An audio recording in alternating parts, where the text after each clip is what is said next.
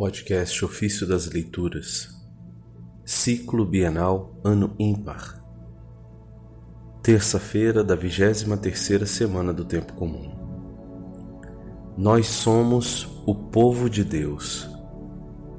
Das homilias de São Beda, o Venerável, Presbítero. Nós, caríssimos irmãos, somos o povo de Deus Libertados através do Mar Vermelho, deixamos para trás o jugo da escravidão do Egito e recebemos, por meio da água batismal, a remissão dos pecados que nos oprimiam. Em meio às aflições do tempo presente, assim como na aridez do deserto, aguardamos entrar na pátria celeste, conforme nos foi prometido. No caminho rumo à pátria, porém, definharíamos pela sede e pela fome espiritual se os dons do nosso Salvador não nos fortificassem e se os sacramentos de Sua encarnação não nos renovassem. Ele próprio é o maná que nos restaura a fim de que não nos extenuemos no caminho desta vida. Ele mesmo é a rocha que nos inebria com seus dons espirituais. Ferido com o lenho da cruz, gerou do seu lado, em nosso proveito, a bebida da vida. Cristo diz no Evangelho: Eu sou o pão da vida. Quem vem a mim nunca mais terá fome. Quem crê em mim nunca mais terá sede. Isso está em João, Evangelho de João, capítulo 6, verso 35. Conforme uma sucessão apropriada de figuras, Inicialmente, o povo foi salvo do mar, para depois alcançar misticamente o maná e a água da rocha.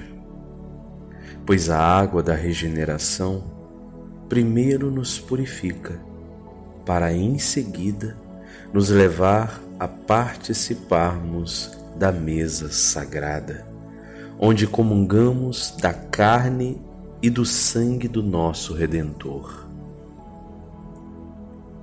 Convém apresentar profusamente essas realidades sobre o mistério da pedra espiritual, da qual se originou o nome do primeiro pastor da Igreja, e em cujo fundamento todo o edifício da Igreja permanece imóvel e indefectível. Daquela pedra a Santa Igreja nasce e dela se nutre. Com efeito, as coisas prefiguradas no passado e esclarecidas depois, graças a uma explicação espiritual, costumam aderir ao coração de quem escuta, com maior força e suavidade do que aquelas narradas sem o auxílio de imagens, com o intento de serem cridas ou realizadas.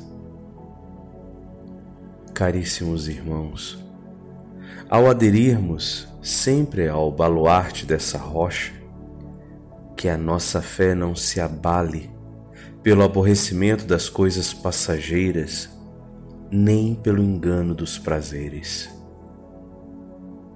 Abandonados os deleites mundanos, deliciemo-nos agora somente dos dons celestes do nosso Redentor. Em meio às adversidades desta vida, console-nos unicamente a esperança da sua visão.